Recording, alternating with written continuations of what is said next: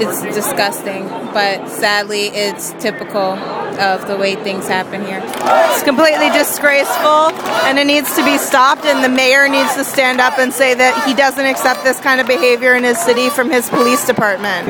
The NYPD, especially post 9 11, have really criminalized dissent, and it's about time that we turn that tide. Just really horrible. I mean, honestly, what, what was seen on Saturday by a lot of people is only a fraction of what happens around the world every day. I think it's repulsive. I think that I can't even put into words how terrible it is. Police brutality shouldn't go on. We should have uh, people have should have a right if they're peaceful to do a march without anybody uh, interfering with the cops interfering. It's disgusting. We're supposed to be living in a, in a democracy and, which allows us to peacefully protest, and uh, we have police macing uh, peaceful protesters. That's just disgusting.